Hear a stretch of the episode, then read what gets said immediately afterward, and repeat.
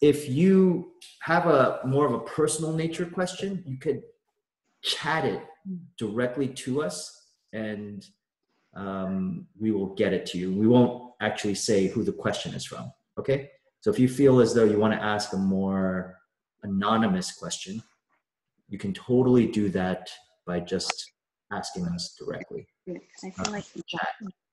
Otherwise, for those of you who are on Facebook, you're joining us on Zoom, you're totally welcome to ask questions on the comment section. Okay, and we'll be, I'll be monitoring that.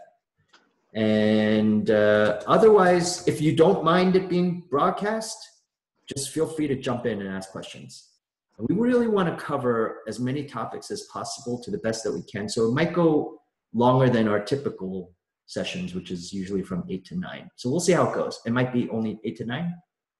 How come you both are so far away from us? I don't understand. But it's supposed to be a semicircle. Oh, I, I think I think we're all captured on there though, right? Do you see? Mhm. Do you see Yes. everyone? I actually. Oh, Yeah, now everybody is, it's very clear. Oh, oh, okay, okay, good, good. well, anyway, um, George, you know, whenever we get together, we always have you pray. It's just how it goes. So, law of Zoom. Do you mind praying for us? Father, we, we come together tonight and we are so grateful that we can take this time. And um, we all made a commitment and we all determined that this time that um, Mm. we came to a standstill, we, we want to use this time. We want to Mm. grow. We want to walk out of this uh, more mature, stronger, Mm. better Mhm. and um, we know that nothing is closer to your heart for Mhm. families and marriage and nothing is a bigger target for the evil Mm. one than marriages Mm.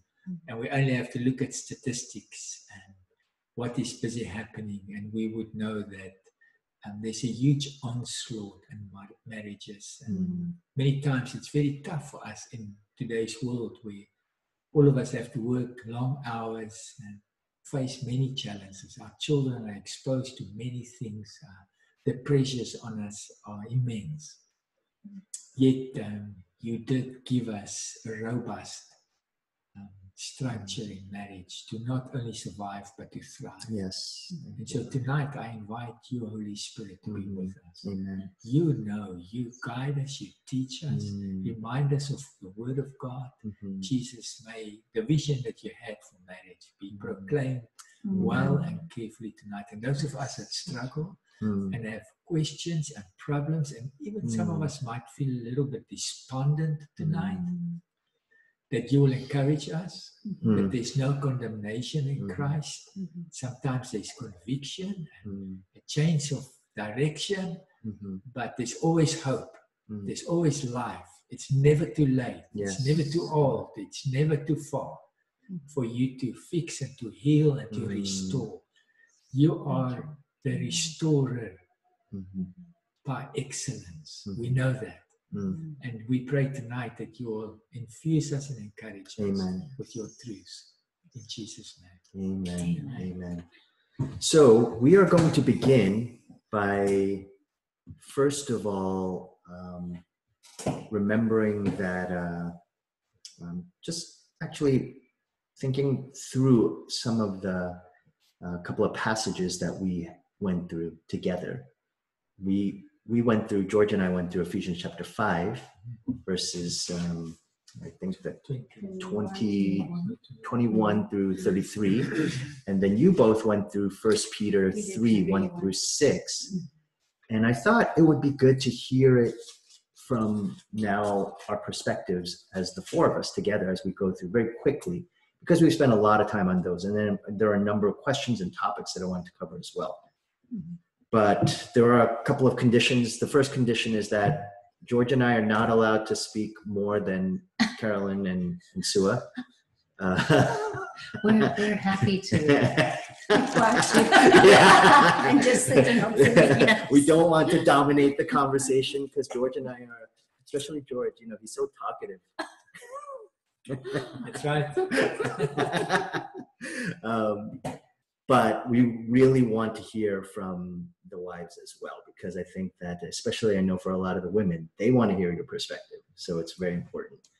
So I thought what we could do is first start off with Ephesians 5, because George and I did spend quite a lot of time talking about what it meant to for a husband to love their wife as Christ loved the church and how mm-hmm. significant, how important that is. Mm-hmm.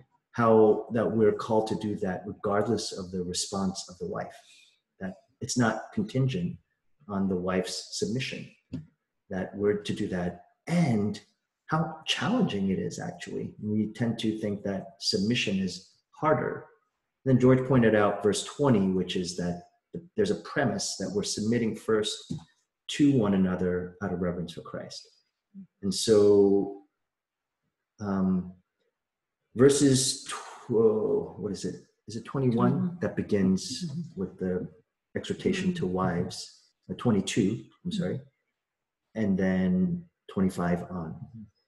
So I'd like to hear from both of you because it says, Wives, submit to your own husbands as to the Lord.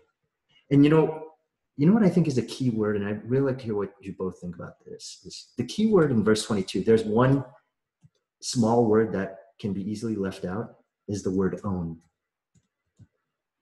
Mm. Do you know what I mean? Mhm. Like why that's significant? Because it's not a call.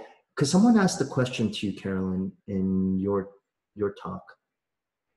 Can I be a politician as a woman? Mm. And there's this idea that, oh, all women must submit to all men. Mm. But that word own seems to make a big difference, would, would you say? Mm. Yes, it would. And I, in the NIV, which I've got here of George's, it says your. Mm. And I think it, uh, it also implies one, hmm you know? Yes. So it's your own Yes. or yours. hmm So you belong to each other because Christ wants us to be one when we're married as one, hmm not married to three husbands or whatever or wives, but that, you know, being one. Right. And I think that gives initially, and I mean, even there before it even starts, where it says, submit to one another. hmm Mhm. hmm Again, it's that you become one in marriage, that Mhm. unity with. Him. So it's your own and it's yours. Mm. I Mm. don't that's the way that Yeah. I see it. Mhm. Any further thoughts? Mm.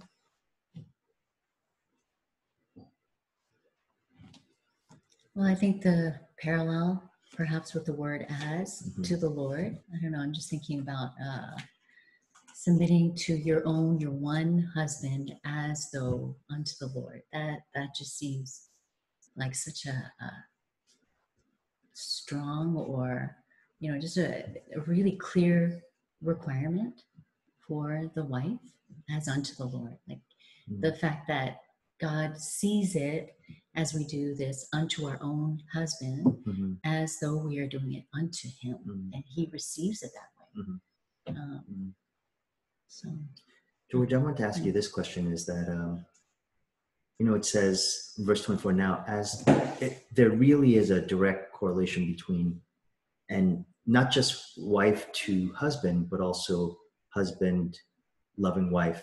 Both of them seem to parallel directly Jesus to the church. Mhm. Like Paul's point, I think a lot of times we look at these two, this passage, and we think it's all about marriage, but actually it's about Jesus and the church. Yes. And it's interesting. I've actually always thought about husbands, maybe it's because I'm a husband, I'm thinking about I have to love my wife as Christ loved the church. But here it's talking about submission as in the church to Christ, right? How does the submission of the church to Christ, what do you think that looks like? And how in, does that in some way reflect what is the idea of submission? Like the, the submission that Paul is telling wives to submit to a husband. I'd like to hear you think uh, express that because that correlation is so yes, tight. Yes. You know, um, to, to put it in another angle, sometimes, um, especially if, if Kel and I would speak to wives, mhm. um, and we would speak about this this part called Mm. submission.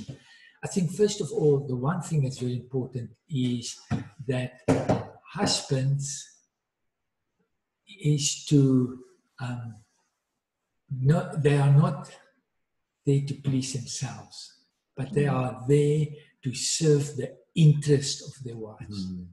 And so the attitude of the husbands is crucially important Mhm. for this to work. The attitude of the husband must be the attitude of Christ. And Philippians 2 speaks about, uh, 1 to 11 speaks about, have the same mindset as Christ, Mhm. even though he was the prince of the, of the heavens, Mm. he became a servant. And so when you read Philippians 2, verse 1 to 11, it's deeply challenging if you consider that into the Yes. marriage context. Yes. But then the, the question you asked about, so when I and Karen speak to ladies and we want to speak about that submission part, we see it, we bring it from another angle where we say, the church submit to Christ because Christ did this crazy act of love. Mm. Mhm. It wasn't because Christ said, if you work hard and you behave, you can be my church. yes. While we must go and read Hosea again. Yes. While the church was still sinners, Mhm. while the church was still rebellious, while the church had questions, why do you want me to submit to you? Mm. While that was happening, Christ died on the cross. Mhm. He didn't say, submit and then I'll die on the cross. Mhm. Now, this twists the whole thing upside down. And I Mhm. think many theologians wouldn't like it this way. But this is the truth Mhm. if you compare that. And so to say to a lady then, a wife, are you prepared to submit to somebody that only wants the best for you every moment of every day and everything you do? It is nearly, then you can contextualize and submit to say, will you receive that love and be covered by it Mhm. and accept that as authority of your life? Mhm. And the goal of that authority is to love you. Mm. I mean, that, that makes it a very Mm. different angle of Mm. looking at it. And I think even what I said with our chat is submission is to accept. Mm. You know, and when you say that, when you make your vows, you know, you you do those vows and you accept each other. Mhm. You know, so accepting that Mm. as your submission, you accept Mhm. Mhm. that authority, you accept that as your husband and being one. Mm. Mhm. Mhm. Why is it so hard to accept? I was just wondering that too. Why is it so hard? Mhm. Yeah.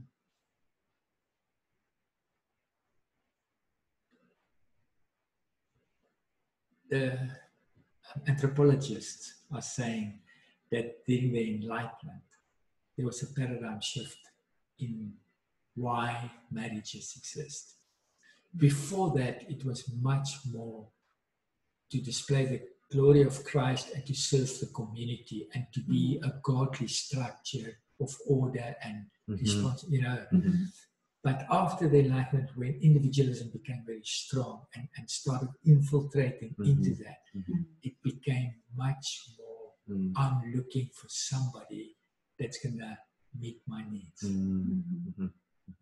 And I think there was, uh, Mm. they track it back to the Enlightenment. Mm. Yeah, but they said from there, the Western worldview of, Mhm. of marriages started changing Mm. to the place where today people say, I'm just waiting for that perfect person. Mm-hmm. Mm-hmm. Mm. What we're actually saying is, we're waiting for that person who will meet all my needs. Mm. Everything I've ever wanted. I'm looking for somebody that's going to give me that.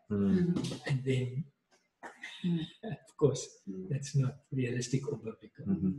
I think that's why it's becoming tough. Yeah. Yeah. And I think sometimes even with the ladies to have that acceptance, you know, it's because they may be afraid of losing their control, Mm. you know, or wanting control and knowing that they shouldn't control. Mm. You know, they can still communicate, they can still share, they can still be there, you know, good Mm. communication with her Mhm. husband, but, you know, having that fear of, Mhm. am I going to lose whatever I've been taught? Mm. you know, Mhm. where a woman has Mhm. got to be in control of herself and her family Mhm. and give all the orders. Mhm. Whereas when you accept that, the submission part, you know, Mhm. it's Mhm. to serve and Yeah. it's to come under and it's to walk parallel with with your husband, you know, and know that that doesn't mean because you can't control and things like that that you're not worth anything. mm. You're actually worth Right. more. Yeah. Mm, Yeah. Yeah, mhm. yeah.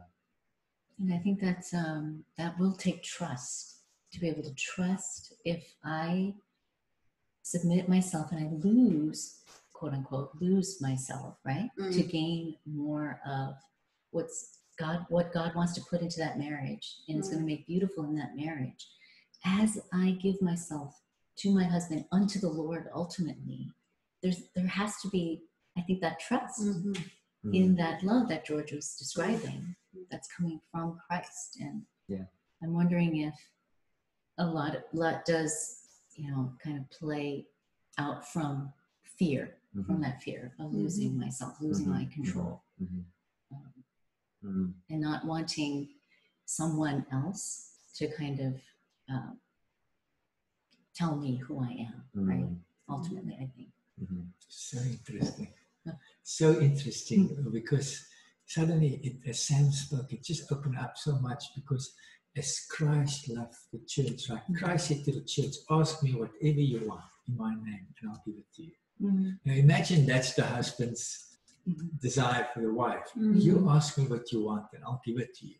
I will say, and, and the whole mystery of Christ in me, the hope of glory, we become one. Christ in me and me in Christ. Mhm. So there's that unification that happens. Mhm. So how do we understand marriage? Do we see that Yeah. uh, Carolyn and George, that were two individuals with different ideas or whatever, Mhm. are actually mystically becoming one, Mm. and we're representing that unity. And yes, we got different roles playing, but one of the roles of Carolyn is to actually empower me. Mhm.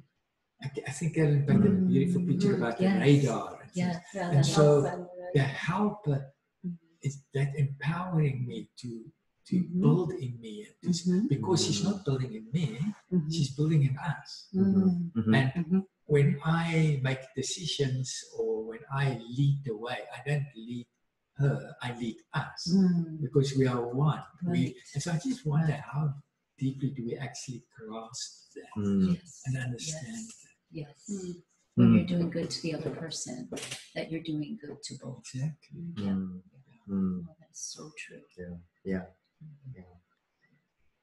It's um now here's the challenge is that we we know this so it, it's easy to read not easy but you read it you process it you think it but then to apply it when you're in the middle so husband has to love his wife as christ loved the church meaning you initiate love regardless of how the person's treating you because jesus loved sinners so that means that as a husband, I have to decide to love Shua regardless of whether she's kind to me, whether she is submitting, all that. It's not, that doesn't matter of the call over me. Mhm. And it's easy to say, it's easy to say it, but it's so hard to do it when it's happening. Because Yeah. if I don't get the response, my initial instinct is not to love her as Christ loved the church. It's to do exactly the opposite. Mhm. And I'm assuming that that's the Mm. same for a wife to have a challenge of that type of acceptance, of a relinquishing of control when your husband is not necessarily someone who's acting as though that, you want to relinquish control to. So how do we do both? How do how do we as husbands love our wives as and and not just talk about it, but actually do it? Because I think Sue and I have had these conversations because we've we both have had these uh, we've had these talks, and then we'll actually be living life, and then we'll say, "Did you forget what we talked about?" Yeah. you know, we both have failed in that already. Yeah. So how do you go from talking about it to now saying, "All right, let's do it"? And how do you um, how do you hold? Can you hold the other person to it? Can you call them to it? Can you say, you know, I thought you were going to do this. What do you both think? Do you know what I mean? Do you understand what I'm saying? Mhm. Sort of nitty gritty. I think communication is key Mhm. and understanding understanding each other. Mhm. You know, understanding where each other is is at at that stage, um, and understanding each other's needs. Mm, So there might be yes, we need to do this, but Mhm. when we disagree, it's not that there's this anger or whatever between us, you know. mhm, Mhm. It's a time to look back and to reflect and to say, okay, why are we disagreeing? You know, mm, and at times, yeah, we agree to disagree. mhm, Um, but to know that because George is the head of the house, he's the one that makes the, the ultimate decision, mm, you know. But I think a big thing is understanding each other and not assuming and presuming and Yes. um, yeah, knowing that we are not perfect and we all make mistakes. Mhm. And I think also trying to um, acknowledge where there is error and apologizing. mm, Um, and I know George is very good with that. mhm, I'm not as good. But, you know, he'll always come, oh, I'm so sorry, you know. And I think that just helps, Mhm. you mm-hmm. know. Mm-hmm. And then, you know, saying, well, you know, this is the issue, mhm, being open about it. And, um, yeah, you know, just in public and that George is doing well and um, he's amazing. And yeah, you know, and that acknowledgement I think also helps um, in that relationship where Yeah, you may not be doing the rightful things. Yes. Um, Yeah.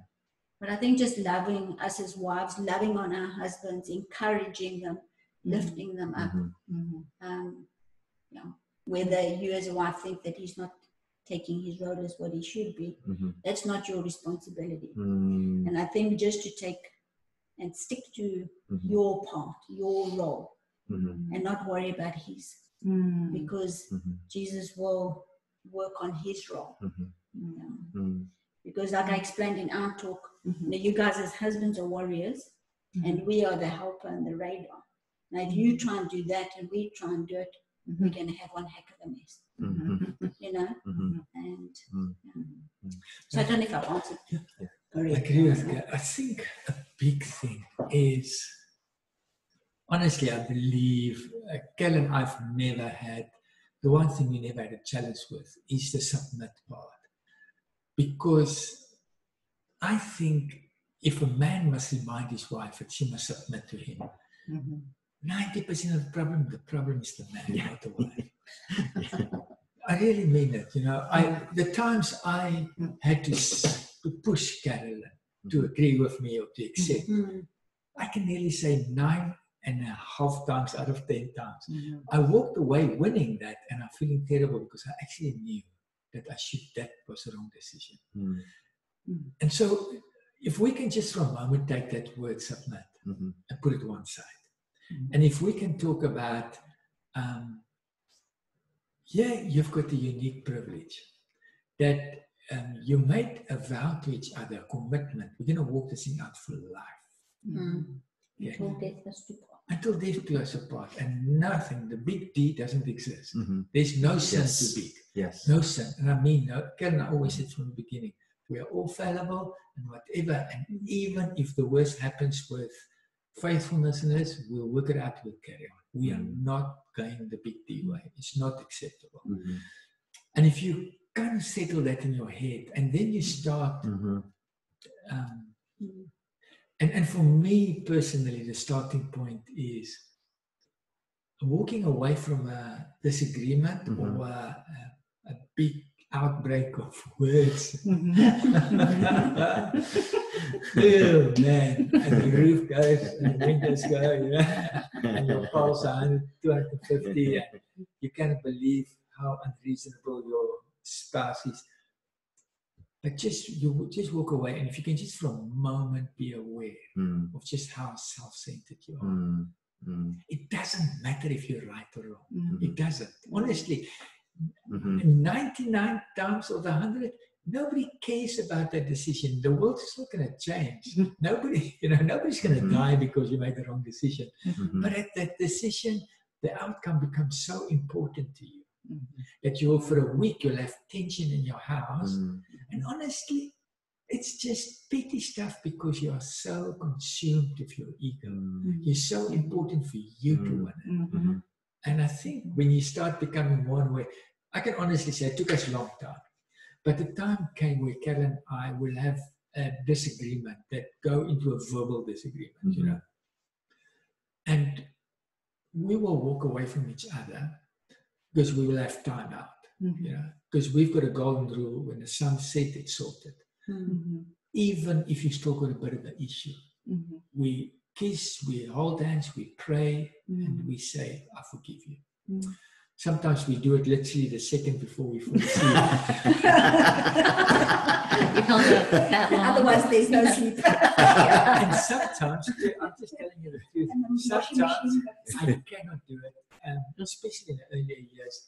I cannot because my washing machine is going. Um, and Carolyn will bend over me as I'm lying in the bed Mm. and she will whisper in my ear, Please forgive me. Mm. And they are the golden moments. Mhm. Mhm. Because you know, the moment she whispered it in my ear, it's like she's pouring um, a bucket of coals over my head. Mhm. You know, it's like, I, I don't want her to say that. and I know it's not easy for her to say that. Mm. And so we, they, they are the moments that define the way forward. Mhm. And so sometimes Ken and I had um, verbal disagreements, and it sometimes it's really big issues. You know. When we walk away from each other, we'll come back to drink tea or something. Mhm. What always gives me hope is I can feel the pain in my heart, and I can see it in her eyes. Mm. There's not one of us feeling, I'm gonna, I'm gonna fight you now. man. Mhm. I'm, This is mine. I've Mm. got it all worked out. In the early years, if, if somebody disagree with you and you're already thinking of the answer while they speak, you are wrong. You are wrong. Mm. Or assuming what You are wrong. Mm. You must stop there and then and say, I surrender. Mhm. You must just get into that habit to learn. Do I really listen? Or do I think what I'm going to say back? Mhm. And as long as you think what you're going to say Mm. back, then you lost the plot. It's over. I think. Yeah. Yeah. Yeah. And I think also they're not only thinking what you're going to say back, but also thinking you know what the other person is thinking and going to say. Yeah. Before they even finish, you say, oh, Right. uh, You know, Very good or you say something, I didn't even say that, you know. and it's Right, like, but right. you don't know. Yeah. yeah. Yes. Yes. A lot of assumptions. Trying to read between the lines and there are Right. not gaps in between. Right, right, making accusations. Right, right. I think there have been so many times we've looked back. and, What were we fighting about yesterday? I can't even remember. It was so important. But So important, not so important. yeah, Yeah. so important you forgot. What's interesting is that I find when I have had opportunities to talk to couples, usually there's one out of the two. It's rare that it's both, although it can happen. Usually one out of the two is a little bit quicker in their processing. Mm. And so they tend to be the ones who do think about argumentative facts and making a, a case. I'm definitely more of that person than Sue is. I'll say one, two, three, four, five. Here's my points. One, two, three, four, five, six. much slower. And then here's my conclusion. That's the problem with preaching a sermon all the time. I'm preaching it to my wife. you know, it's pastors and lawyers. We're the worst. Sorry, lawyers, for hearing this, but uh, but it's not always it's not always men. Women, some women do it too. Mm-hmm. How do you stop doing that? Because I think that's a really great point. What you're saying, George, is that I do think that there's a lot of us who are already we're not listening. We're actually just coming up with our own logic and our own argument, argumentative facts. And a lot of times they make sense. It's not as though it's completely illogical. But I do mm-hmm. absolutely agree that it's not about being right. Mm-hmm. Yeah. That's the problem is that we, we think the, the answer to a conflict is always about being right. Mm-hmm. So how do you, mm-hmm. how do you uh, not do that? What do, you, what do you all think?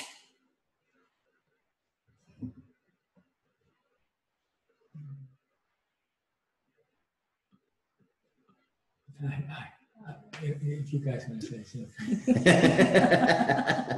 For me, it's just honestly to become, to, to have a glimpse of my heart. Mm, And the more you pray about it, and the more you actually, Mm. once you start seeing it, you create a bit, a bit of a memory bank. You know, you Mm. start developing a capacity that in the heat of it, you can go back to the previous thing and think, just remember how terrible you were last time, mm, how unreasonable you are.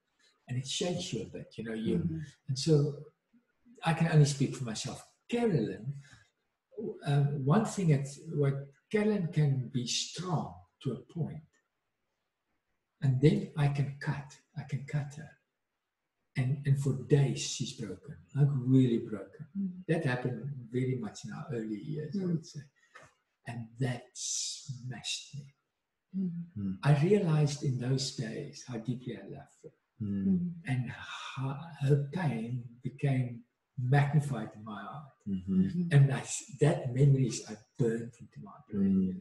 mm, And so when we get into a disagreement and I start feeling to retaliate or to even be aggressive in that, I try to remember what that does to Carol. Mhm. And I think you, you start creating a, f- in Africa, we talk about a footpath. You start Mm. changing, you start creating a new footpath in your brain. You mm, stop walking this way, mhm, and if you leave it long enough, the grass grows over it, and you, and you start Mm. walking out a new path. mm, And I believe that's what Mhm. that was a turning point for us in our Mhm. marriage. You know, is there were a few things that both of us realized um, Mm. separately that we are we really going to have to create a new footpath here Mm. if we want to see this thing through well. Yes. Mm. And so we started as individuals, we started Mhm. walking, and I could see Carolyn change. I could literally Mhm. see Mhm. her walking a new footpath.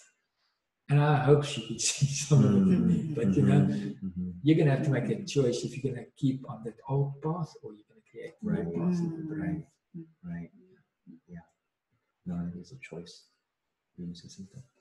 Um, I think for myself, I can come to Sam with something that I want to talk to him about and prayed about it. I created a case. You know, I think it seems pretty tight. You know, and I'm gonna I'm gonna bring it to him, and he's gonna agree. You know, and I can come to him like that, Yeah.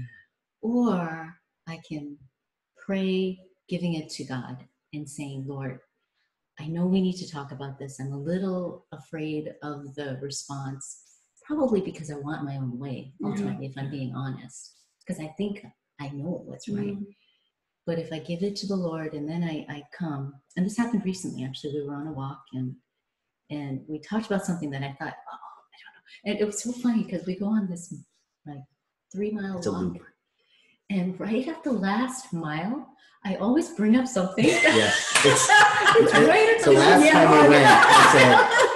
this is the spot where you always bring up something that I need to. gr- I need to stop right before that spot. That's I know exactly where it is. That's where you get your balance. You talk about a new footpath. I need a new oh footpath. Oh my gosh. The third time that happened, Sam said, wait, wait, wait. Do you realize this has happened three times in a row? Wait, what- At the what- same what's spot. going to happen now? So I was like, oh my gosh, you're right. Yes, that- gotta- yeah.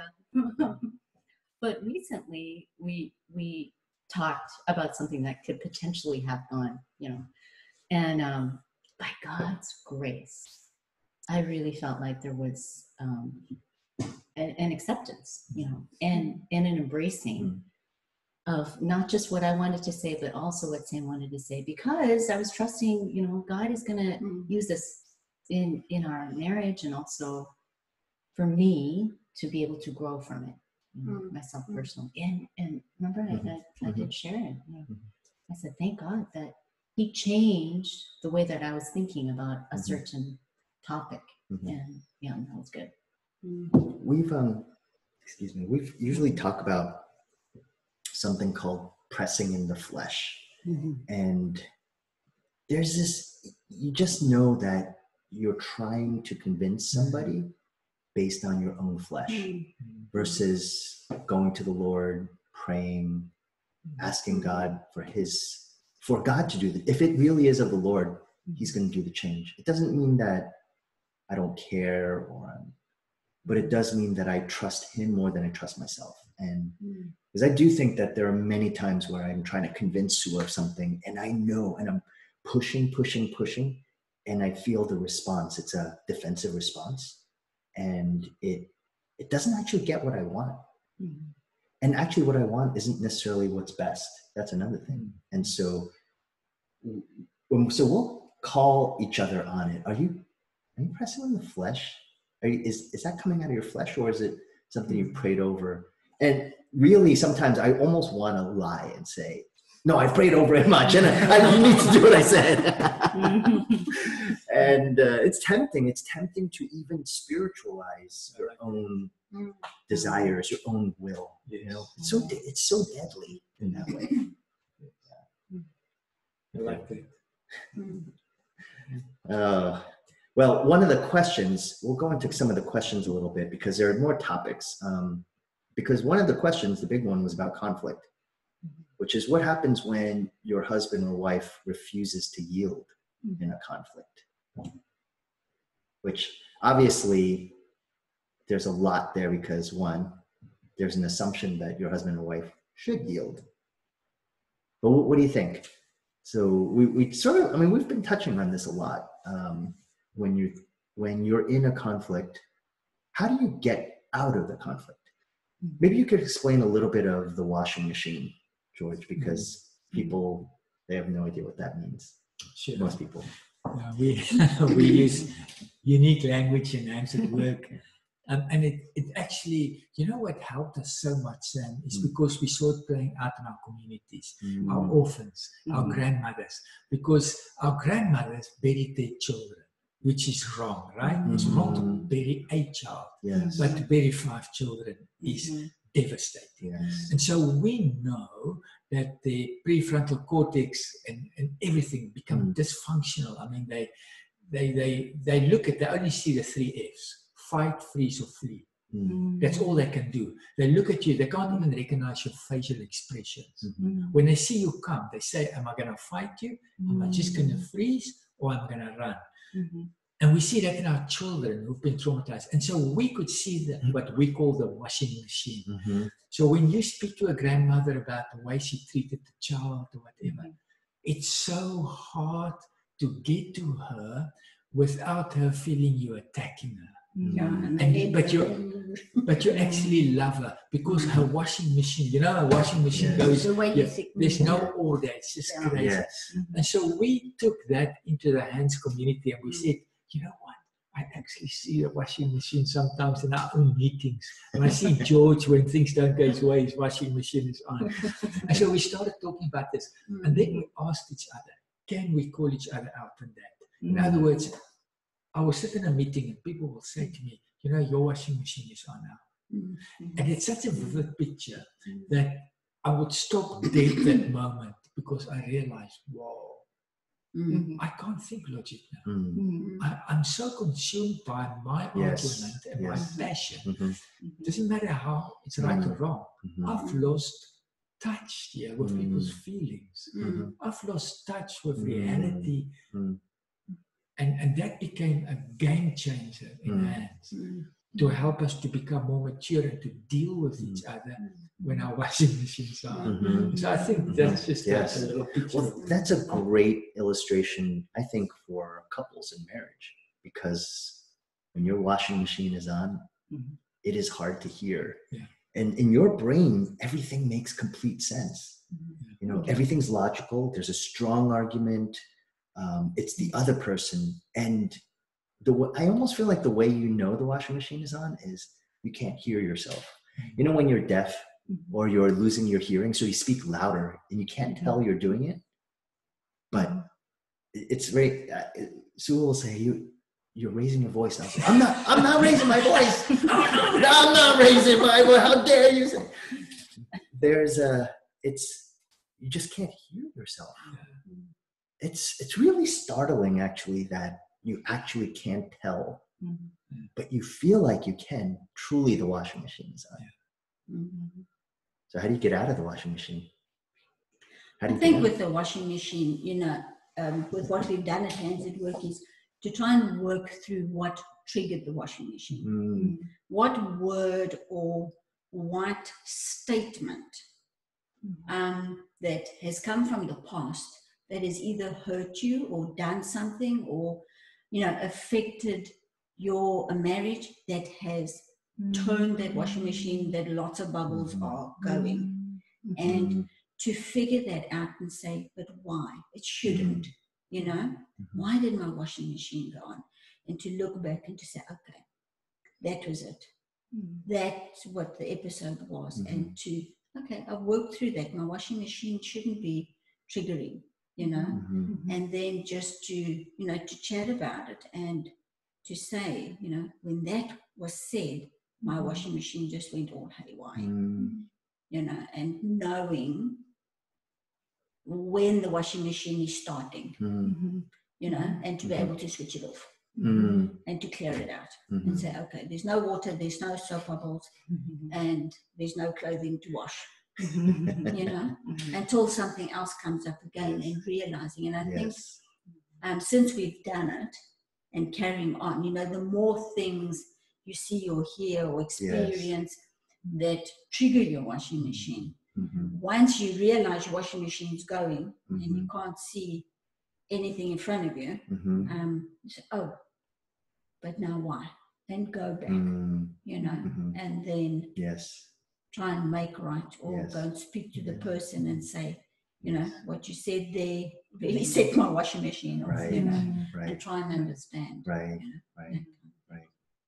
I think that then goes to what George was saying earlier how if you have, if you're truly teachable before the Lord, then the next time you have a conflict, this will hit you and you'll say, oh, yeah, I remember. Mm. And you'll be a little bit more sensitive to what happened in the past, why that happened. And hopefully it serves you for the next time and you grow, you know, through that. Mhm. So, Mhm. Do you think there's a place for um, people outside of our marriage to show us our washing machines?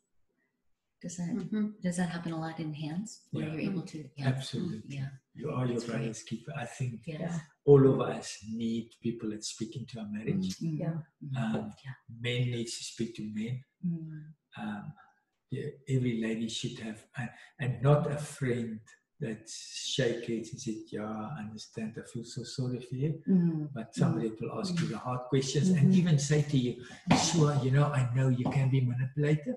So, Mhm. are you sure you were not?" Mm. You know what I mean? Somebody that can say that to you. That's what you and I need. I mean, I need it. I don't know about you, Mm. but I need somebody mm, that speak to me that way.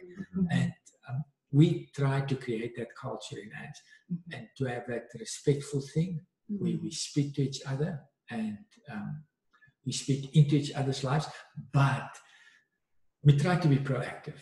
And so it's Mhm. much better. Um, as, as just said briefly with you, I I think most of the senior leaders in hands would have at least one evening a week where they would have another couple eating with them. Mm. mm, Um, we've actually got at the moment two couples that are alternative coming Mhm. like this. And mm, most 90% of the time we just eat together and listen to each other and Mhm. enjoy each other but we keep our finger on the pulse the Mhm. whole time mm, and so we try to create an environment where we pick things up in Mhm. each other's lives when it's early mm, Mm. because you know one thing sam Mm. there's a few things that is i don't know how to put it politely but there's a few things in life that is really distasteful mhm, and sad to see. And that's people that have been married for a number of years. mhm, And they you watch them and you can clearly see that things are bad. mm, The way they treat each other. Mm. Oh, it will look, they will do all the things Mm. together. mhm, But you can see underneath it's Mm. bad. And it's a sad picture for me to see that. because all of us can have fulfilled marriages. Mm-hmm. But we've got to constantly work on that, be challenged on that, pushed on that, mm-hmm. and mm-hmm. people need to speak into that. Mhm. Now, that's mm-hmm. very counterculture Yes. for individualistic. Right. Yes. We- Yes. Nobody, and then we hear somebody at the big D word, and we all Yes. say, I could never believe. Yes. Well, if you knew a little bit more, Yes. Mhm. Yes. that doesn't just happen overnight. Yes. Mm. If anybody was close to them, they would have seen it come. Mhm. And so, how close are we into each other's lives Right. that we can watch that? Well, so this question just came in as a follow up to that. Is so how do you how do you bring up those hard questions and how do you get to a culture unlike where you know with hands you've developed this culture but here in an american individualistic culture where oh this is my private business you know or not, they might not even put it that way but i don't want everyone to know my dirty laundry.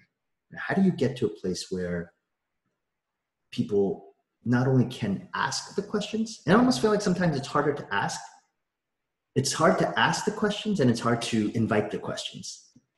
What do you think gets to that place? In our context I just think one of the biggest things that we need to be honest, and it's always about honesty, right? Mhm. If somebody's honest to me, it always shakes me. Mhm. Even if they say something good to me, Mhm. if they're honest to me, I know this is genuine the honesty. I feel, I feel, wow, this cuts right deep. You know, honesty Yes. cuts deep. yes. So, what are we doing in the United States at the moment? Every second person has got their own s- shrink that they go to. yeah Psychologists that counsel them. And now, I'm not shooting down at that Mhm. people. that- I mean, there's some good places for that. Mhm. But those guys, they get paid. Mhm. They, they will say what you want to hear in a way. They don't really, really go deep to the root Right. and say, come Right. on, Sam, Mhm. you know what? You're selfish here, man. And so we need to go back and say, who do I have as a friend? You first got to mm-hmm. nurture friendship. Do you Mhm. know that? Mm-hmm. I saw the statistics, I don't want to say it, but it's a frightening number of people in America that Mhm. don't have one close friend. Mhm. They used to, I saw a mm-hmm. study, they used the example, they said if somebody loses a job, they don't have one person to even tell, I lost my job today. So we live in a culture where there's no deep friendships. You know, it's, Mhm. it's so wonderful if Karen and I with a couple in hands and we actually talk openly like this about Mhm. sex. Mhm. You know, and, and I say, How are you guys doing? What is, and they feel safe. Mhm. They feel well. And if it's not good, they tell us. Mhm. Or your finances. I often Mm. ask people, tell me about your finances. How's your support? Do you waste money? Have you, in hands when we travel, we come back, guys will say to me, look me in my eye, say, Have you seen any pornography where you were? Have you Mm. done any? People are just interested in a deeper level. Mhm. Mhm. Mhm. And it's uncomfortable in the beginning, but it's so liberating because I Mm. know people watch my life Mhm. and they can see the early flags and they can speak. Mhm. So Sam, to say how to do it, you're gonna have to create that culture. yes We didn't Yes. we didn't buy our culture, we Mhm. created it. Mm. It was hard. People Mm. kicked against it. They, Mhm. People left hands because of it. Mhm. But we stuck to our guns. And Mm. And it is just relationship building, you know, um, wanting to get to know the person. It's not just a question of how are you? I'm fine, Mm. but actually, how are you? Mm. right You know, it's Uh-huh. that deeper and um, not in an, in an attitude of I know it all and I want to know all, Mhm. um, but it's just in I want to be your friend, yes you know yes and open the door. I will open my door if you Mhm. will open your door, Mhm. you know. Mhm. But that that relationship, like George says, getting to know each other, right you know, getting to be vulnerable Yes. and honest yes with each other. yes You know, the truth will always come out, it will always be revealed. And Mhm. Yeah. it's Mm. just good if you do have Mm. a person or bodies Mm. that you can trust Mhm. and work through things with. Mm. Mm. takes a lot of humility, right? Mm. To be able to say, Mm. I want to be known Mm. and I Mm. invite you into my life Mm. and I want to share. Mm. really yeah, does take a lot. Yeah, and I think, you know, doing that, you know, having that door to be open, Mhm. even like George said, you can grow. Because once you've overcome, once I've allowed myself Mhm. to receive Mhm. this and say, well, Mhm. you know, that's it. I know I'm not perfect. And if somebody's saying, hey, Carolyn, but you're off the mark here, how am I accepting it? What is, have I got a teachable spirit? Mm. Can I check myself and say, but, you know, this, this, yes or no, or, you know, that kind of thing. And then it gives me an opportunity to be able to grow Mm. Yes. because then, you know, the Holy Spirit can um, teach me things, show me things Mhm. from way back when, what I Right. did yesterday, what I can do tomorrow, you know. So to be able to grow Yes. and then be encouraged because I've been set free Yes. by yeah, the person that has come in and helped me, corrected me, or shown me things, or, Yes. you know. Yes. Mhm. Yes. I appreciated also what George said about um, marriages needing work. We have to work Mm. at it. And I think sometimes we think we can just coast by, Mhm. just keep the status quo. But that I think goes to a dead end. We must grow and change and Mhm. be willing to work Mhm. at it, right? Constantly. Mhm. So Yes. Yeah. Yeah. Yeah.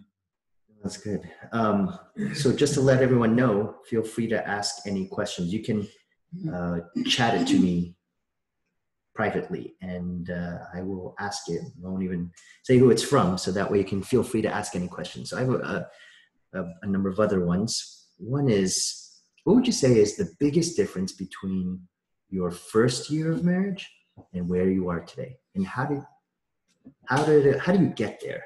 Because you've been married 37 years. This is 37 years. This is your 37th. This is our 24th. Fourth. Mhm. Yes.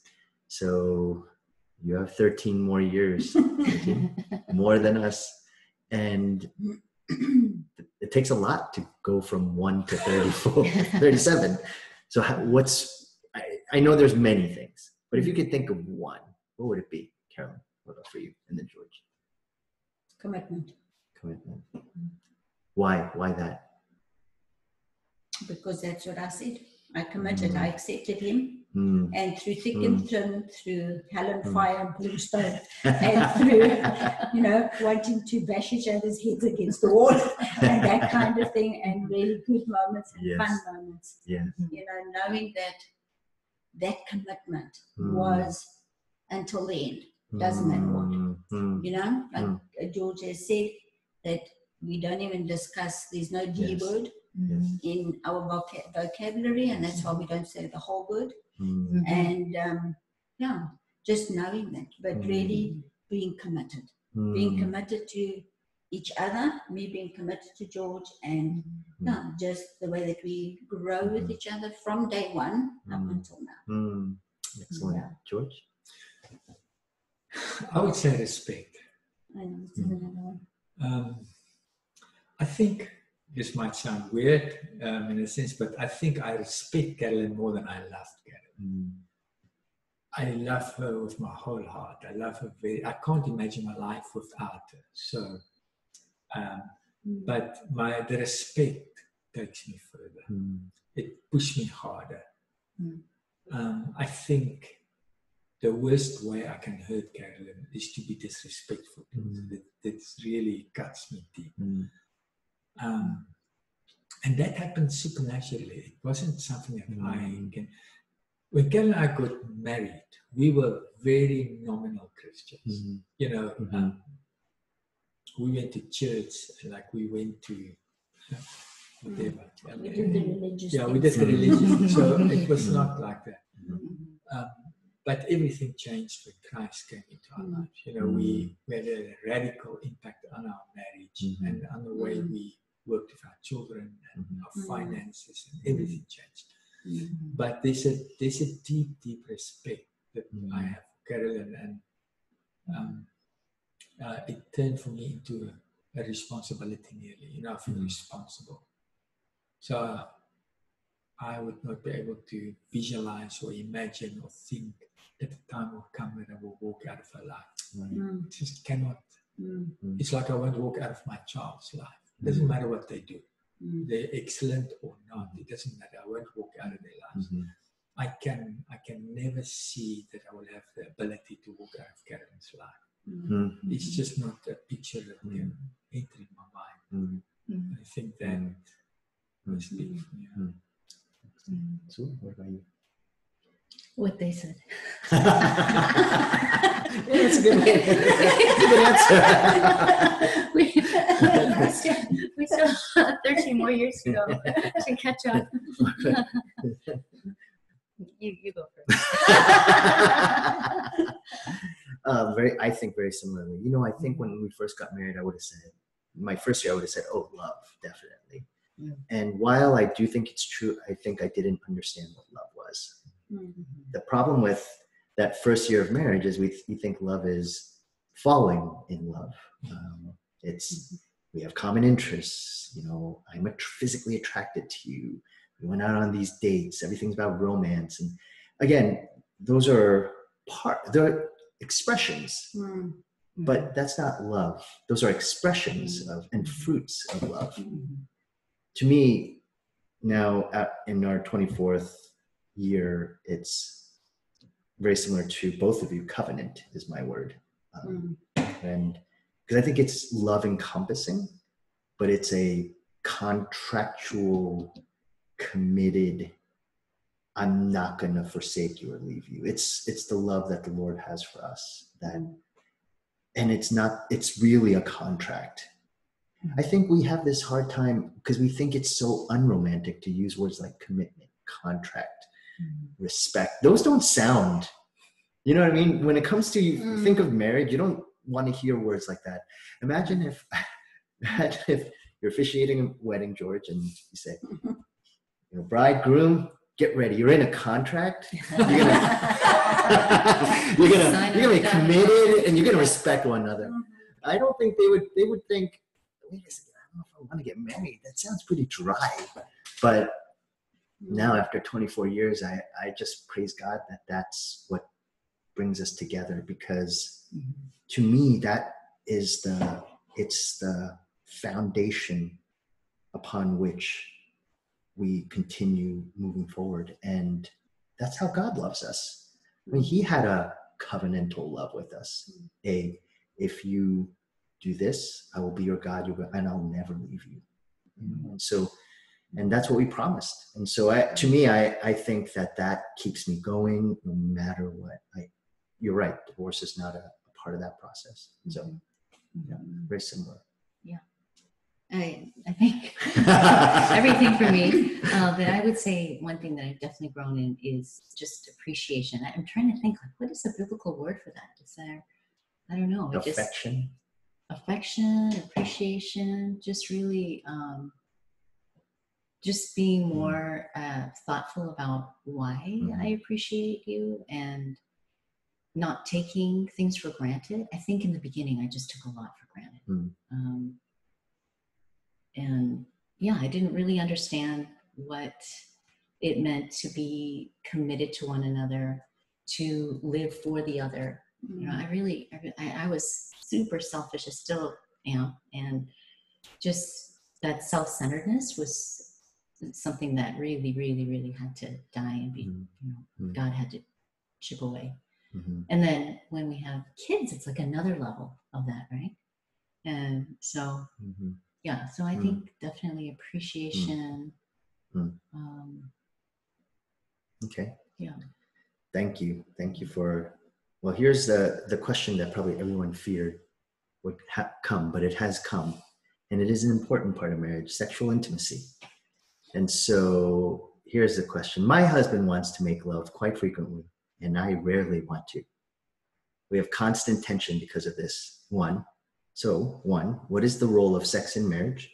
Two should i have sex with him even though i don't feel like it? And three how can things be better? Pastor.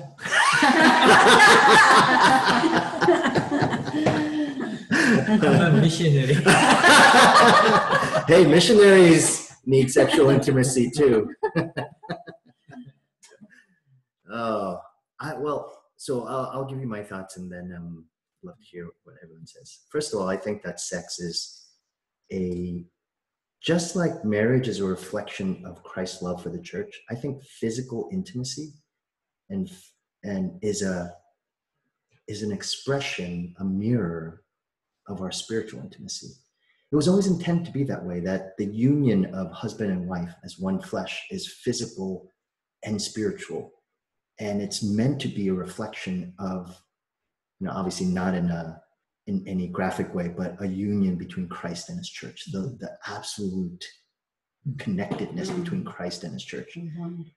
it, so to me sexual intimacy if there's a problem with sexual intimacy it's more than just a physical problem.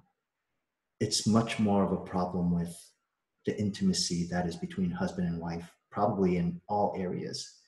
And this question seems to make it pretty clear that there's a, a deeper rooted issue than even physical sexual intimacy, which is that it, it I really believe with all my heart that if Ephesians 5 was lived out to the best that a husband and wife could go, things would be great.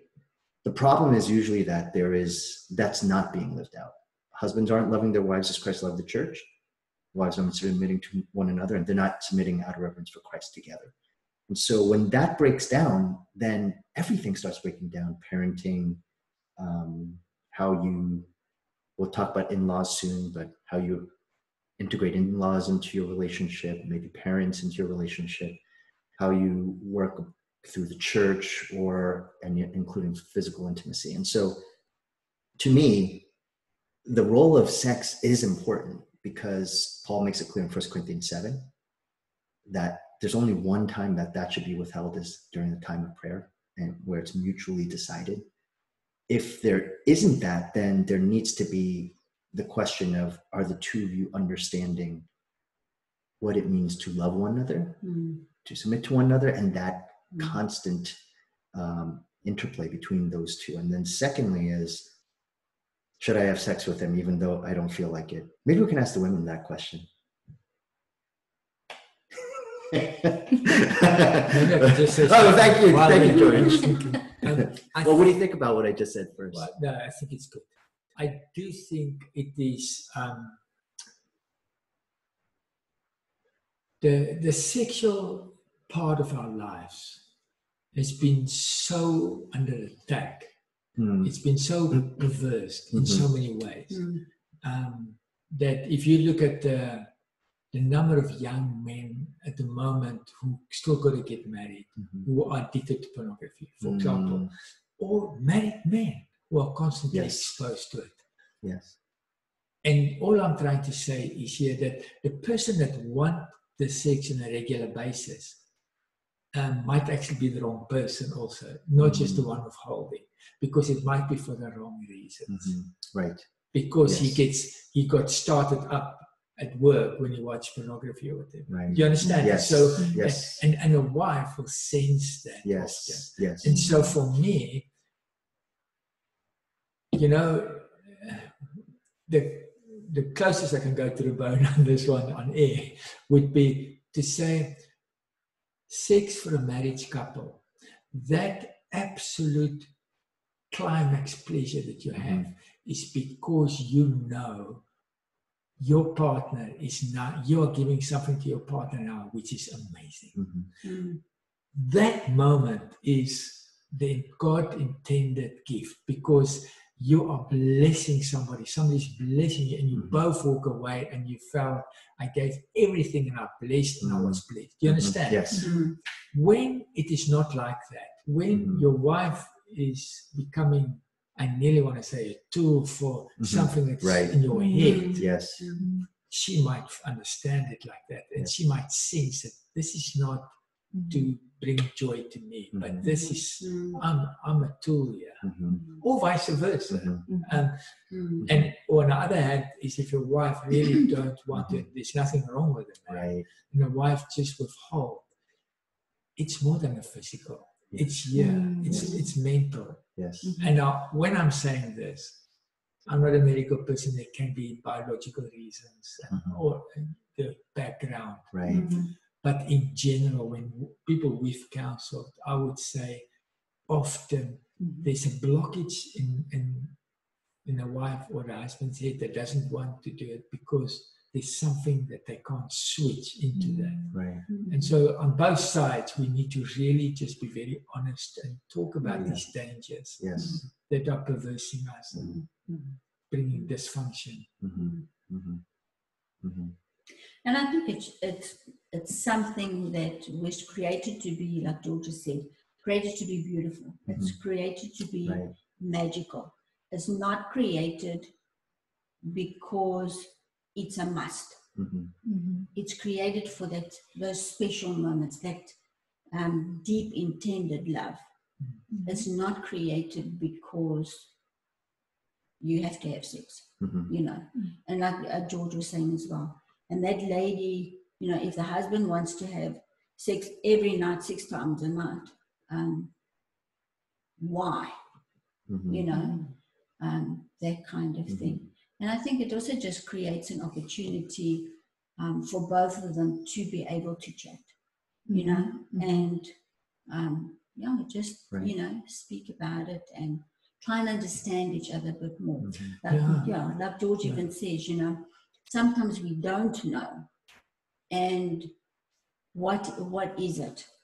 And there could have been a strain within the marriage or something that you spoke about, you know. Mhm. Um, and you you know, it creates a, a time Mhm. um, that you can chat. Mhm. Because you need to be able to be open to each other and vulnerable to each Mhm. other Yeah. in all aspects. That's right. Yeah but I want to take it back. I want to push it a bit back to the church Mm. also, Sam. And so, like marriages, where who's going to speak into me and Carolyn? You know, Mm. the same with sex. Mm. And I spoke to an American guy a few years ago. He was in South Africa, bringing awareness. I think it was called digital addiction. Mhm. Yes. And Mm. he said it's exactly the same part of your brain that get addicted to cocaine. Exactly the same part of your brain is what get addicted to pornography. And so he he did a big study on this. He's got proof, everything, and he went to many many churches in the United States. And he said, "Are you prepared to talk about it? Can I come to your pulpit and bring the facts and you share?" And he said more than 85% of church leaders said, No, we don't want this to be spoken about. In fact, we don't have that problem in our church. Mm. And so, can you see that if that denial is even in your churches mm-hmm. where mm-hmm. nobody wants to talk about the problem of pornography, Mhm. which is frightening statistics coming out now, Mhm. we don't talk about it. It's a pandemic among us. It's it's causing dysfunction in our sexual lives and all of that. But everybody is just saying, you're not allowed to do it, it's Yeah. bad. Yet everybody, the guy sitting next to your bus is doing it. You understand? So I want to push this thing a bit to the Mhm. church and say, where are we? Mhm. If, if we can talk to our men and young boys and ladies, because I think it's a problem across the board, Mhm. and we can explain the dangers and how it corrupts us and Yes. how it's so important for us to build Mhm. fences around it. We can go a long way to have more happy. Sexual relationships in Mhm. our families to start with. Yes. Yes. Yes. And I think that also just helps that women more so, but I think also men, that we don't feel like sex objects, you know, Mhm. that is just there. Mhm. We're there because we're there. Yes. right, Yes. you know, Right. Yes. but that the true intention of Right. it all Mhm. does play out.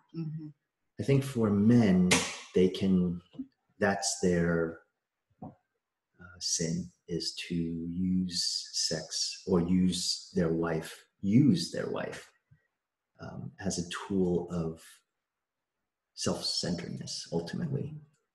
Um, for women, perhaps it's using sex as a tool for, Bargaining. yeah, Bargaining bargaining, power. yeah, power.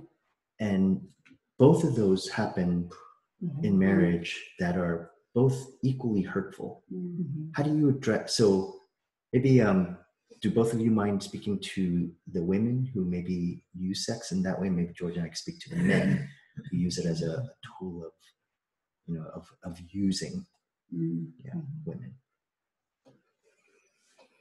No, I just think using sex as a, a tool to get to your husband or to try and destroy your husband Mhm. is just not right. You Mhm. know, Mhm. um, understanding why. Mhm. You know, um, it's not just for my pleasure or what I can get out of it, but it's for ours. Mhm. Mhm. You know, and and realizing that, and it's not all about me, Right. as I've said. Um, you know, and I think just to work through that and understand Mhm. that he's not there just to play around with. He's not there just to be Mm. there when I need him. Mhm. Mhm. Um, Mhm. no, Right. as George said, that, that special relationship that we have and that God intended in our lives together, not to abuse each other and to use each other, but just to love each other. Mm. And I think Mm. that's the big thing. Yeah. It's not to use and abuse, but it's to love Mhm. Mhm. and to make that sexual time a time where both of you are appreciating it Mhm. and Mhm. accepting it Mhm. and um, getting what God has given to us. Mm. Mhm. Why we have Yes. sexual in- intimacy. Yes. And I think it grows out of um, communication and Mm. appreciation, Mhm. that mutual love that you're both building. Mhm. And I think if there's resentment either way, it really affects it so Mm. negatively, Mm. right? To be able to respect one another's needs. And but I think really talking about it, not in a way that's um, you know demanding um, either way. Mm. Or degrading. Yeah. Mm. oh, why can't you do this for me more? Or, Yeah. you know, then why can't you, you know, wash the dishes for me more or something, Mm. you know? But um, I think learning how to respect one Mhm. another's needs and appreciate one another. Mhm. Mhm. Um, and I think we talked, we spoke about tone, when Mhm. and I think that is so important, Mm. right? To be able to Mm. really deeply respect Mhm. each Mhm. other and consider each other even more than myself, Mhm. Mhm. right? I think it goes both ways. yeah I mean, when I think of one of the fruit of the Holy Spirit, it's self-control. Mm. That's that's something sh- that should be growing as you're growing as a believer of Christ, and that impacts obviously something like what you're looking at on the computer screen, but also even even for men maybe who have a desire. It's really important that that desire is is placed in its proper perspective in its proper way. Left unchecked it i mean i think it's uh, james where Mm. you he talks about uh, or well james says it in james 1 but also uh, where god says to uh, cain you know sin is crouching at your door you know and such a vivid image but recognizing that as you both have said so well is that sex is intended to be a, a beautiful picture of what marriage and, and the, the joy and the fullness of joy in marriage that God has given to us as a gift. So sex is not evil or bad. Mm. It's a good, beautiful gift. But it can be so easily, and George, you said it already, our culture has tried to destroy it, and Satan is using it to get people to turn it into something that's perverted and you know, Mm. something so dark when it really is something beautiful and bright. And it's a shame that the world has taken something like that and and actually put it on display in a way in which it's completely lost its idea of what's beautiful about it.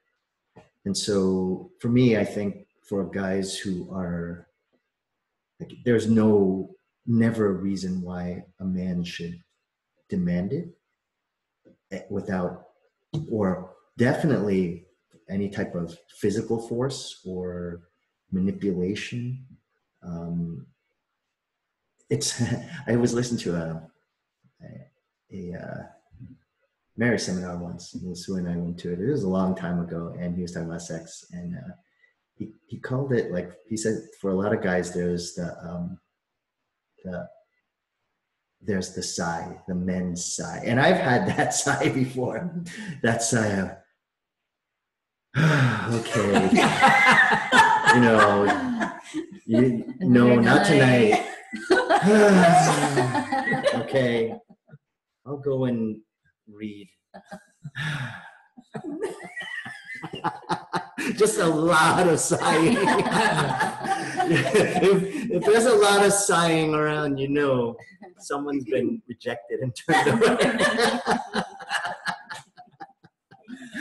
and uh, again, this is that goes back. That's why I say it goes back to Ephesians five because husbands are supposed to love one another, love their wives as Christ loved the church, and it's de- not dependent on the wife. Mhm. So regardless of whether the wife is all embracing when it comes to sexual intimacy or actually has mm-hmm. challenges, even maybe physical challenges, maybe there's deep trauma or hurt in the past or something, and it's mm-hmm. much more difficult. That doesn't mean that Ephesians 5 doesn't stay in, mm-hmm. in you know Mhm. as part of the process. We still have to love our wife as Christ loved the church. We still have to be patient, kind, self-controlled. Mhm. Yeah. Mhm. What do you think, George? Yeah, that's good. Too. to. That's good. I think 521 too, when it talks about mutual submission, Mhm. right? Submitting to one another out of reverence for Christ. That I, I- is a big part, I think, too, of that communication Mhm. in about sexual intimacy, Mhm. right? Mhm. Understanding each other's needs. I want to talk about in laws because we spent some time before talking about it. And I know a number of people have questions, issues, challenges when it comes to in laws, parents, and especially those who are, you know, parents who are growing older. Mhm. a lot of adult children now needing to care for their older parents. Some are even perhaps taking their parents in or in laws into their homes. And I know both of you have a lot of experience in this area. You have recently buried George's mom, but she had lived with you for 12 years. 12 years. 12 years. And so um, there's a lot there. And then after this, I'd like to just field open questions. If no one has questions, then we'll end our time. Um, but can you give a little bit of a just a, a quick synopsis of how it was that you took in Omi George's mother into your home? What was that like for both of you? What are some of the joys that came from that experience? And what are some of the challenges? And any words of wisdom for people out there? And Shua and I will just ask some follow up questions. as we- Either one of you could share. Mhm. I think well, it's my mother-in-law. Yes. Yes. So Can we tell mother-in-law jokes? Anytime. I have some too. Yeah, so I think, um, well, first of all, got on very well, very, very well from the very beginning. Mhm. You know, when I met George's parents, and um, we always said that they can come and live with us anytime. And then, of course, when George's dad passed, and yeah, Omi stayed on her own for a year, and then she stayed with my sister-in-law. And then we just kept the door open, you know, and we said, no, come. Now it's time that you need to come and stay with us. You know, situations were just um, in that way at that, Mhm. at that time. And yeah, we just said, we'd like you to live with us. We've got the space, we've got the time, you know. Um, either one of us are at home to be able to care for her for however long she lives. Um, and of course, it just happened that way that she moved in the July and it was the August when I said to her, because she had had cancer before, but she was in remission Mhm. and was naughty, didn't go for her follow ups and things like that. And coming to us and not feeling well. And I said to her, Well, why don't we just go to our doctor, get all your records there? And that's, of course, when we found out she had chronic myeloid leukemia. Um, given six weeks to live. And again, just seeing as we wanted her in our home to care for her, Mm. we didn't realize, you know, Mm. that it was for that. Mhm. Um, and then, as we spoke earlier, over dinner, having a drug, Mhm. and 12 years later, Hmm. she then passed. Mhm. Um, yeah, and I think it was good. The kids were still growing up. They Mm. really loved Omi, and you know, Omi was part of the life. And I think we had to work in getting into a routine. Um, I loved her as my own mother, Mhm. you know, not only my mother-in-law. Mhm. But I think getting into that routine of, you know, where's her place? Where's Mhm. um, Mhm. my place, having her in my home, Mhm. being George's mum, Mhm. you know, all those kind of respectful things. Um, yeah, there were things along the way, Mhm. you know, trying to define each other. And Mhm. if she wanted to do all the cooking all the time, so okay, let's just work this out Mhm. and have a, a roster. Monday she did dinner, Mhm. Tuesday I did dinner, Wednesday George did dinner, you know, and the same with the dishes and things like that. So building on that. I don't know if you want to say anything else. What before you continue, just for everybody's sake, uh, Omi, it means grandmother, grandma in Mm. Afrikaans, right? Mm. So, did you call her Omi? All of us pulled over. You did. I know, George. You eventually did, Yeah, but, she but you call in- her mom, right? Or Well, yeah, when, Before. I think when she moved in with us, the Hands community started calling her Omi, and yes, I, I ended up calling her Omi. because she was hands as Omi. Yes. Yeah. Yes, Yes. yes. So everyone called her Omi. yes, yes, yes. I mean, George always used to call her mom. Yes, And, you know, when he spoke of his siblings and things. Because that is the sign of Yes. respect. Right? yes. So, yes. so then, like you said, we all started calling her. Sorry, you were saying. Um, now, you know, if I, if I look back at Omi, um, it wasn't easy because we couldn't really do what we wanted to in traveling Mm, because we always had my mom with us and always had to think about it. But I think just the way God blessed us mm, in that and through Mhm. that, you know. mm, Um, Mm. One of the most fondest pictures I will always have of Omi was when Nikki, when we adopted Nikki, and Carolyn would be working in the office, and then Nikki will come back from school, and Nikki and Omi will sit on the veranda, Mm. and Omi will teach Nikki mathematics, you know. mm, And here I would see this old lady and this child who we have adopted, who never had even a mother or father or anything. Now she's got a, not just parents, but a grandmother. Mm. mm, And um, Hmm. yeah, it was just a, a, a beautiful picture that we Hmm. saw mm, um, of how she blessed us as a family. mm, Um, and she became this prayer warrior in hands. mm, Thursday afternoon, she will sit in the veranda, and people from everywhere will just come to Mm. her, mm, and she'll just bless them and pray for them. Mm. Then pray later. Yeah, and and so it wasn't it wasn't always roses and sunshine, Mhm. But we wouldn't swap it for anything. mm, It was genuinely a richness that came to us as a family, and a family, a big family, mhm, just benefited mm. everyone Mm. from her being with us. Yes. Yeah. I think people listening would say, oh, if I had a if I had Omi as my mother-in-law, as my mother, it would be I would yeah, I would love that too. But I don't have Omi as my mother-in-law or mother. Um, what if you have a difficult parent, uh, more controlling, much more, um, you know, someone who's a little bit more self self-centered you might say? And you know as you age it's very easy for that to even grow actually. You feel more entitled for those around you to serve you. Sometimes some parents think of their children as almost their piggy bank their retirement like you've heard of that.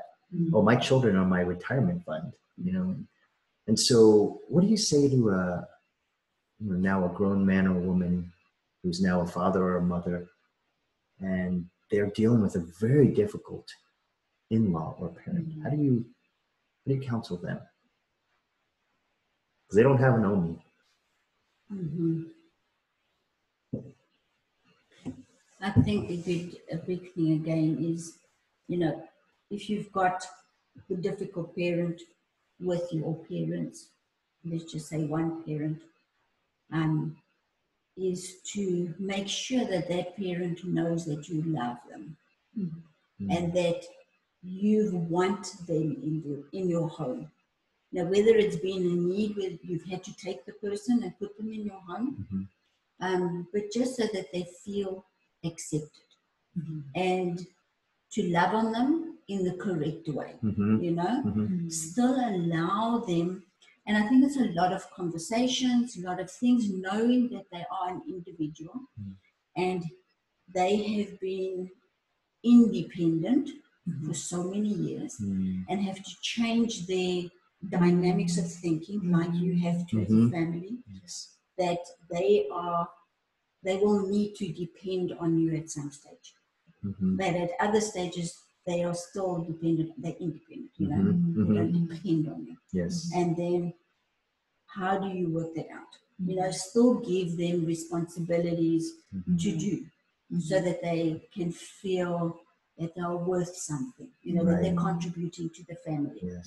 um, but it is good also to chat and to have those discussions. Mm. to say, okay, Mhm. um, we know that you brought up your home, this is our home, and you know, just have a respect for each other. Mhm. Um, and it is difficult, Mhm. um, but don't give up, you know, um, persist in it, constantly, you know, chat with each other, Mhm. encourage Mm-hmm. the person, you know, and make that person feel loved. Mhm. Mhm. Always including them as much as you can into your family life, your family dynamic like that, even though they're independent, but still wanting to ha- make them. I think Yeah. as far as you can, yeah. Because you still want them to have their own dependent life. Mhm. You know, feel that they can still do their own washing and washing their hair, or go to church, a, a different church to what you go to, Mhm. because that's what they used to. Mhm. Um, you know, those kind of things. Yeah. Maybe you could speak into this. Um, it's a topic that we had talked about earlier, which is so you have you have elderly parents, you have husband and wife, and you have children, and sometimes those elderly parents still think of that the husband and wife, whatever son and daughter we're talking about, as their child first, not husband and wife first.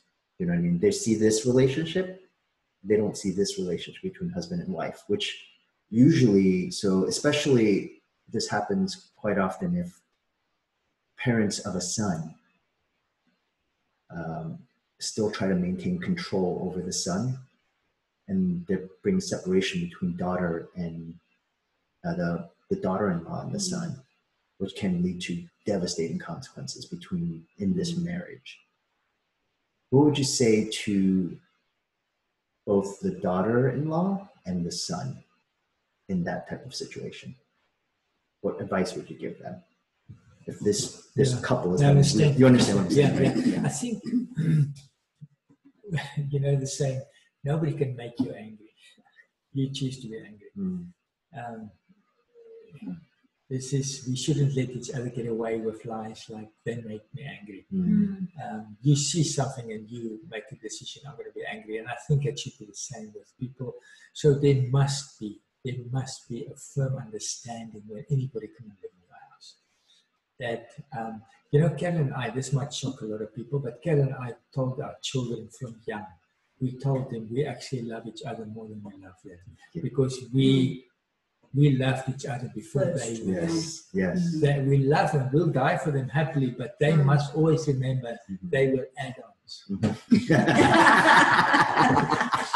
Now, to say this in a, in a culture, Keep this in mind because on Wednesday we were talking about this topic, which is actually very important. You, you know, this No, it's very. exactly. We'll, we'll, we're gonna dive deep into I that. won't on go there, but I mean, yes. I'm just saying, to, Yes. I want to draw that comparison, Yes. but to say that to a culture where yes, children are idolized, Yes. it's a very important yes, statement to say. yes, and it's self-defeating. You came afterwards. Yes. You're the afterthought. Yes, yes, Okay, In and but out. yeah, but And so when parents move into your house, Mhm. you display the love and the kindness of Christ. I can actually make it uh, a theological argument that it, first and foremost, it is our duty to look after our parents. Mhm. I am not saying everybody can do it, and I'm not putting a heavy on anybody that whose families are in retired homes. or Mhm. Sometimes that's by far the best choice. Mhm. Mhm. But I am saying we need to understand that it is our responsibility. Mhm. But it doesn't change the hierarchy of the family. Mhm. As the husband and the wife, who are the leaders of that house, and a husband who must take ultimate responsibility Mhm. for providing, protecting, and caring for that family. Mhm. When that mother comes in, she comes in now not as his mother that can control or manipulate Mhm. and have even got a say over the door and door because it's my son. Mhm. It's not like that. Mhm. Mhm. And so that must be made very mm-hmm. clear by, the, by the son in Mhm. front of the wife. He said, mm-hmm. Mom, you are welcome mm-hmm. here, but I don't want my Carolyn to say to you, so I'll say it to you. She's, she's the woman of this house. It starts and stops with her. She makes the decisions here. You understand. Mom? Did you have to have that Yes. conversation? Totally. You did. So wait, when you were bringing her in, into your Well, home, Initially, we did look. Okay. Uh, we did it gently at that time because I'm not saying you must Yes, down yes. heavy rules, Yeah. But people always look amazing from outside. so yeah, I flaws, believe me. And so we did do it initially, Yes. but then there were times where I had to sit with Omi and say, "We don't question your love or your Mm-hmm. reason, Mhm. but I want to remind you Mhm. That this is my wife." Mhm. and this is her house. Mhm. And we want you here. We Mm. never ever threatened that. Mm. You know, we always said, we, you must be here. We Mm. won't allow you to leave. But if you think Nikki mustn't do that and Carolyn says she must do it, Mhm. then she does it. You, you've got all the rights to go to Carolyn and say, can we talk about that if you if there's Yes. a place? But at that moment, and if Carolyn and I have got disagreements or Mhm. whatever, you don't become part of it. Yes. It's between us. So one of the things we spoke about Yes. earlier was Yes. we must present ourselves also as one Yes. Mhm. to the mother. Yes. So the worst thing I can do, or Carolyn can do, is to say, go and tell your mother. Mhm. Because now I go to my mother without Carolyn. Carolyn don't know what's happening in a conversation. Mhm. Mhm. I come back and I say, you know, Karen, maybe you were a bit harsh. oh, I can see where this is going. Did you see her eyes? Oh. So tonight when I go to bed, she's going to say to me, so what did your mother say? Uh, and I just think it's very important and because that's where the cracks are coming. Mm. We must go together to her and say, I mean, let's talk Yes. about it. Mm-hmm. Yes. Or if Carolyn wants to say something to her, she must say it to her face to face. Yes. Mhm. I know it's not easy. Yes. Mm-hmm. Having children is not easy. Yeah. Being married is not easy. Yes. Mm-hmm. But you know, your mother brought you into this world. She cared for you. She looked out for you. Mhm. There's something there that we mustn't lose. Yes. There's a there's a thing there that we need to be careful and we don't take it for granted. So easy to Yeah. happen. There's a follow up question. In that example, what if the mom does not agree with the son wanting to honor his wife first and continues to demand obedience to the mother in constant disregard to his wife? Ooh, that's a tough one. How do you balance honoring your parent while also honoring your wife, especially as an only child and no father? Mhm. Let me tackle the second part, and George, we could, or if anyone else can tackle first, because I think what's interesting is that the concept of honoring, you know, the one of the Ten Commandments, honor your father and mother. I think there's a big difference between honoring uh, versus obeying, and I don't think the commandments say obey your father. and mo- It says that actually in Ephesians, but it's to children who are living essentially not who are under the leadership of that father and mother. Mhm. But once they're out of the home, that really doesn't apply. And what applies is the honoring. And I do think you can honor without obeying. Because sometimes. I, I think honor means respect, that you treat them with dignity and respect. But that doesn't necessarily mean I have to do what they say. So I can I should talk to them without being angry. I should treat them with honor in the sense that they're still my mother-in-law, my father-in-law, my mother, my father. But I don't think that means I need to obey them. So that's my take on the, that question of whereas with my wife, I'm not honoring her. I'm supposed to love her as Christ loved the church. To me, that's a that's the ultimate standard. So if we're talking about high standards, there's no higher standard than what I have to do for my wife. Mm-hmm. Nothing is calling me to love this person as Christ loved the church above what I'm supposed to do for my wife. Not my mother. No, I think we agree. I Yes. think uh, I think theologically, all of us would say amen to what you say. All of us. I think then we say, okay, so whoever wrote that question, Mhm. if I have to give him advice now, Mhm. you see, that's where it gets Yes. muddled. Yes. So if you give the advice, what would you say? Exactly. I would say a couple of things. I would say, first of all, I just want to touch quickly on honor. In my culture, Mhm. honor can be an intimidating, fear causing. Remember, I'm your father. Mhm. Mm. And nearly like I become the mafia in that family, you know, because Yeah, and I'm ultimately. I'm the father. Yes. And it just means I'm above every law. No, no, no, no, no. That's a no. That's not honoring. Mhm. That's fear. Now, when, let's just take Omi in this context. That only wanted to me to obey her, Mhm. and she actively. Yes. Mhm. Try to get in the middle. So the, the, the word is very clear. Let no man separate what God has put apart. Mm, that's and right. as much as it will break my heart, and I thank Jesus it never even closely happened, Mm. if my mom has pushed me to that place, I would say to him, to her, Mom, you- we want you to stay here, but if you come between me and Carolyn, we'll help you to find another mm-hmm. place. Mm. We will. Mm-hmm. And I will be the one packing Yes. your bags and putting you in the car. Yes. And it will break me. It will most Yes. probably break me for the rest of my life, but I will do it because the fact that she moves into my house, she released me. The Bible say you will leave your Yes. mo- mother Yeah. and father Yeah. and you will cling to somebody. The man is supposed to leave. Yes. It's not the woman. no, the man. Yes. So you will cling to your wife. Yes. And so when I left my parents to cling to Carolyn, Yes. Mhm. in a sense, I released them Mhm. of their responsibility for me. Mhm. But secondly, Mhm. I also made a statement no longer have you got a hold over me. Mhm. You understand Yes. what I mean by absolutely. that? You are not the supreme person in my Mhm. life anymore. Yes. I've got somebody else now. Yes. And so when my mother gets invited into my house, Mhm. she joins a new order. She comes into a new place, Mhm. highly respected, highly loved, but definitely um, at the most, Mhm. she can give advice. Yes. She can give, she can share her wisdom, Yes. but she's got no executive authority in my house. Yes. Yes. So even if they, uh, if the mom disagrees, because I think this is the situation where the mom is absolutely adamant.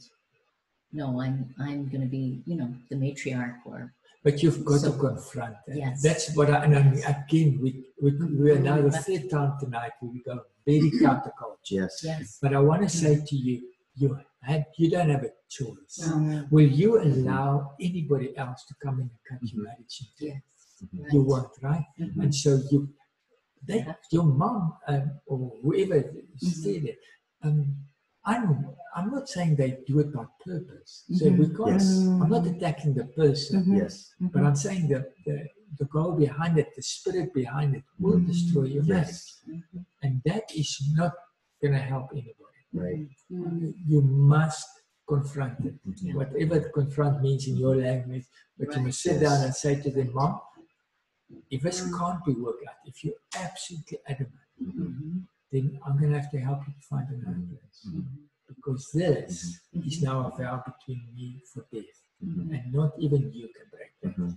Mm. But what I think about that is that one, a mom's love like that, Mhm. they think it's totally out of the benefit for that son. I'm protect, I'm caring for them, I'm loving them. Yeah. But in reality, it's it's not it's not beneficial. It's Mhm. it actually is creating such a rift that it actually will make an impact not just on husband and wife, but generations will be impacted. The, the whole concept of divorce. Mm. So we, the mom might think, I'm doing this for your good, but it absolutely is not. Secondarily, is that I think a lot of uh, people who are afraid to have that conversation, Mm. they think, Mhm. well, if I do this, my mom is going to be, and you know, the question came in, especially as on- an only child and no father, Mhm. and you know, there's there's this fear that, well, if I do this, then like my poor mom, she's alone, she's going to die alone, and but I with guilt. But I think this is where you take into account: Do I trust God and His Word? Mm. That the what she needs, what that mom needs, is a right view, a biblical view. That this isn't for her. It's Mm. actually if he acts trusting God in His Word, this will be for her benefit as well as for his wife and his children. And I've seen marriages restored after a husband who was afraid to take that step to actually do it. And I've seen parental relationships. Sometimes I almost feel like because those it was never severed because the husband did not leave, Mhm. that that tie is so strong, it actually is destroying that relationship. But, but it's almost like once it's cut, Mhm. now a new relationship is formed, a better one, one that God intended and designed Mm. in his structure of how a family is designed. Mhm. And the more that we trust his word, the more then parents are much, once they get rid of that, it's almost like, oh, it's a relief. In ter- maybe they don't feel that, Mhm. but one day they'll look back, Lord willing, retrospectively and say, this was better, actually. I needed to see it this way. Mhm. Have you ever seen that? I've seen it actually happen. It's pretty amazing. That's God's redemptive grace. And sometimes it takes years. It takes years, pain, and there's a lot of pain too. So it's not that it's easy. But I think also, you know, not only being the issue of a, an only child, I'm an only Mm. child. Mm. Um,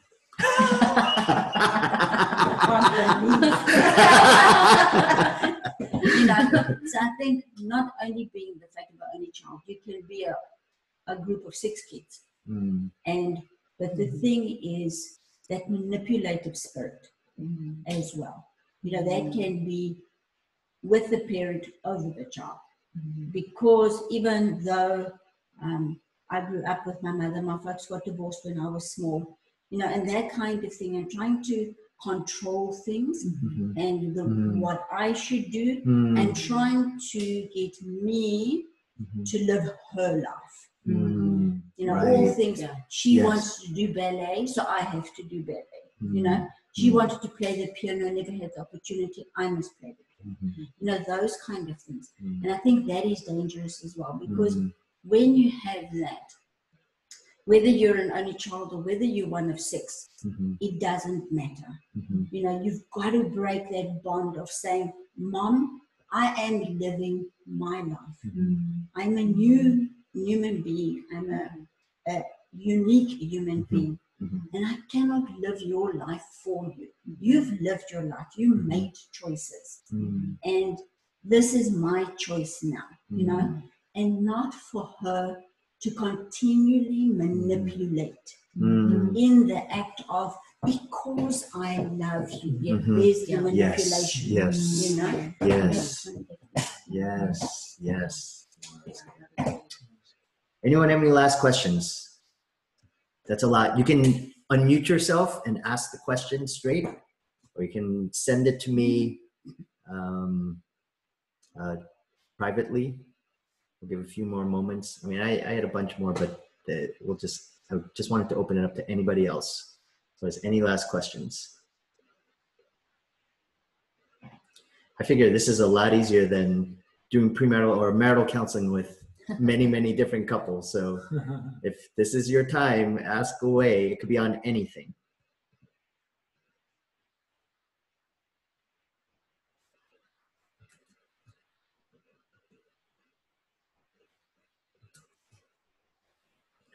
Well, I guess that's it.